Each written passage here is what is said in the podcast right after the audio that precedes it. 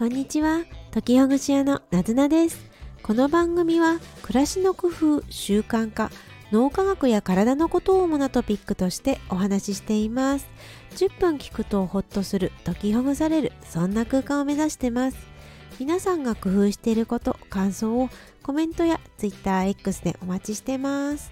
はいおはようございます。こんにちは。2月5日月曜日の朝ですね。皆さんいかがお過ごしでしょうか？ね今年は本当にあったかいなと思っています。そして受験生の皆さんはそろそろ本番でしょうか？今まで頑張ってきたことを普段通りどうぞ取り組んでうまい結果にいいことになりますようにね、祈っています。はい。今日、今日のテーマなんですけれど、今日は夢と実行の間にあるものというテーマでお送りしたいと思います。夢と実行の間にあるもの、この言葉が何かでたまたま思いついたんです。で、夢の反対って言ったら現実とかリアルっていう言葉が思いつくかと思います。では、夢と実行の間って何があるんだろうって思ったりしました。夢、そして実行夢は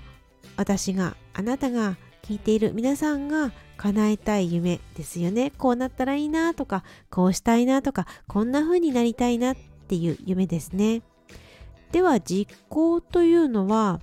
実際に手や足や頭や様々な体や心を動かす、ね、遂行するとも言いますが何かこう行動して前に動くことですよね。そしてこの行動を実行することを積み重ねていくとそれが夢の方向と合っていれば最終的に夢が叶いやすくなりますよね。じゃあその夢と実行の間って何があるのかなって思いました。主に主にというかですねその実行するっていうことを続けていくっていうことにもちろんなるんですがじゃあその実行の内容って何なのかっっていうと夢をそれを叶えるために細かく分けていったそれぞれの塊っていうことなのかなっていうふうに思いました。ね、その夢を叶えるためにじゃあ何をしたらいいのか何をしたらいいのか方向は合ってるのかやり方は合ってるのかやる内容の多さは少なさはっていういろんなことが考えられますよね。そんなどういうふうに、ね、やっていくかっていうそれぞれのチャンクとも言うんですけれど、まあ、塊塊っていうものがたくさんたくさん積み重なっていってピラミッドみたいにああいうふうにこう積み重なっていってそして最終的に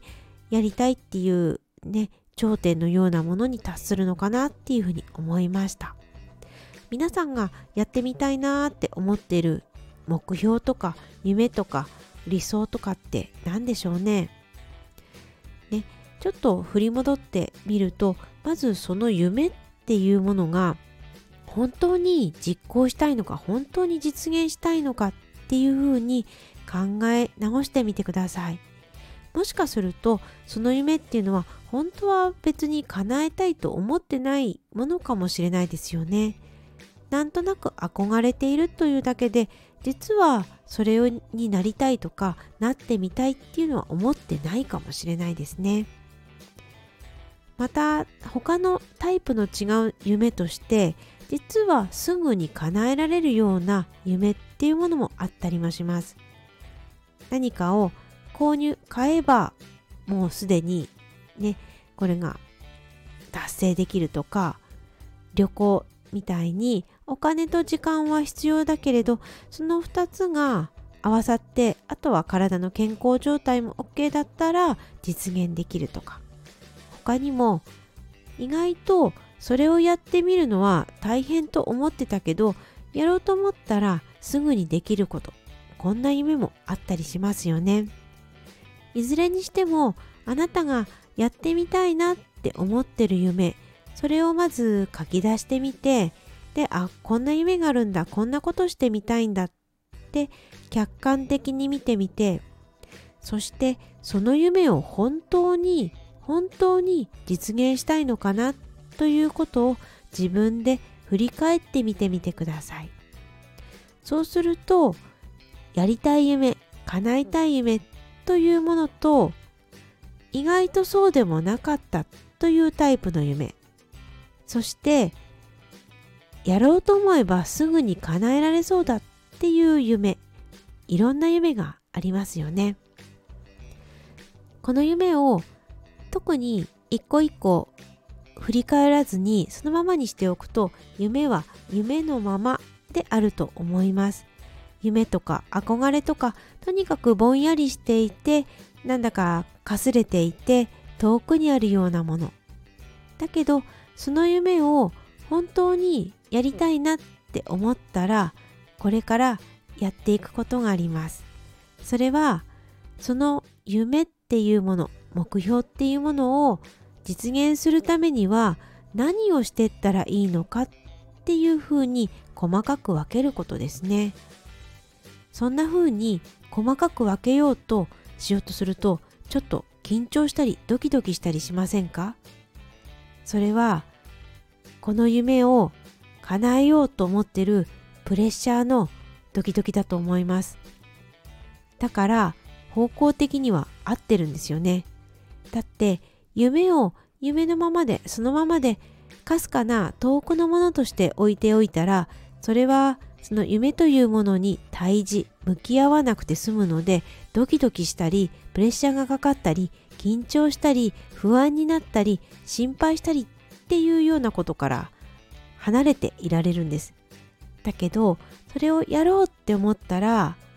もう少し現実味を帯びてくるんですよね。そう。現実味を帯びてきてじゃあここまで細かく分けようってなるとそれが実行行動に移ってきます。そうなんです。夢みたいな大きなものっていうんでしょうか。それがなんだかぼんやりしていて分けられなくて大きなものってそのままにしておくとそれはね遠いものなんですよねだけどその遠いと思われたものを実際にじゃあそれを実現するためにはどうしたらいいのかっていうふうに細かく分けていくとそれは毎日の行動どうやってやってたらいいのかっていうところまで落とし込まれてくるんですね。じゃあ次にどうするかというとさらにその細かく分けたものを1週間の中で1日の中でどんな風に振り分けるか。例えば1日30分何かをする。とか1週間の中でこの曜日とこの曜日はこの夢のために使う。とかね。そういうふうに時間自分の生きる時間の中に実行するものを割り当てていくっていうフェーズになってきます。そしてねそういう実行していく中であ違うかもとかあちょっとこのやり方だとうまくいかないから他のやり方にしてみようとかここの分野は知らないことが多いから勉強してみようであるとか詳しい人に教えてもらおうっていうような試行錯誤新たなアイディアが生まれてきます。ねだいぶこれ最初に言っていた夢と実行の間にあるもので実行のところが増えてきましたね。そうなんです。夢と実行の間にあるものっていうものは行動を細かく分けていくことだと私は思います。そのどんな風にしたらいいのか行動を細かく分ける方向性を決める。そのためには夢っていうものをしっかりと向き合って本当に実現したいのかな。本当に今年はこれやってみたいのかな？今これはどんなことから始められるだろうっていうふうに現実に近しい近い状態まで持ってって細かく分けていく。それが夢と実行の間にあるものなのかなっていうふうに思いました。どうでしょう？今日この話をするまでに実はテイク3ぐらいまで撮ったんですね。いつもは収録って1回とかねうまくいかなくても2回ぐらいで済むんですがこの夢と実行の間にあるものを私の頭の中でぼんやり考えていることをもう少し噛み砕いてお話ししようと思ったらうまく音声収録がなんかねどういう言葉で言ったらいいんだろうっていうのがうまくいかなくて何回も撮り直すことになりました。はい。それだったら台本を作ったらね早いのかなと思うんですけれどちょっとあまり台本を作らないでこういうふうに話をするっていうのも私の一つのチャレンジであるのでねおお付き合いいただきましてどうもありがとうございます。今日は振り返ると夢と実行の間にあるものというフレーズがちょうど何かね私が歩いていて思いついたので何だろうっていうふうに考えてみました。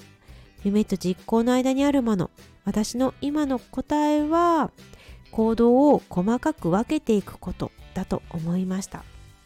行動を細かく分けていって毎日の活動レベルの中に時間の中に時間割のようにね時間に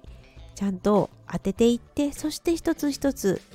着手してみる。取り組んでみる。そうしていくときっと夢というところに近づいていくんではないかなって思いました。ね月曜日から熱い話をさせていただきました。今日も最後まで聞いてくださりどうもありがとうございます。あ最後と言いつつちょっと宣伝させてください。YouTube で季節二十四節気をテーマにした今やると心と体にいいことを発信しています。URL にもあの URL にもじゃないですね。でキー欄にも URL を載せていますのでぜひぜひ聞いてみてください。よろしくお願いします。では今日も最後まで聞いてくださりどうもありがとうございました。よろしければいいねボタンお待ちしてます。それではまた会いましょう。なずなでした。またね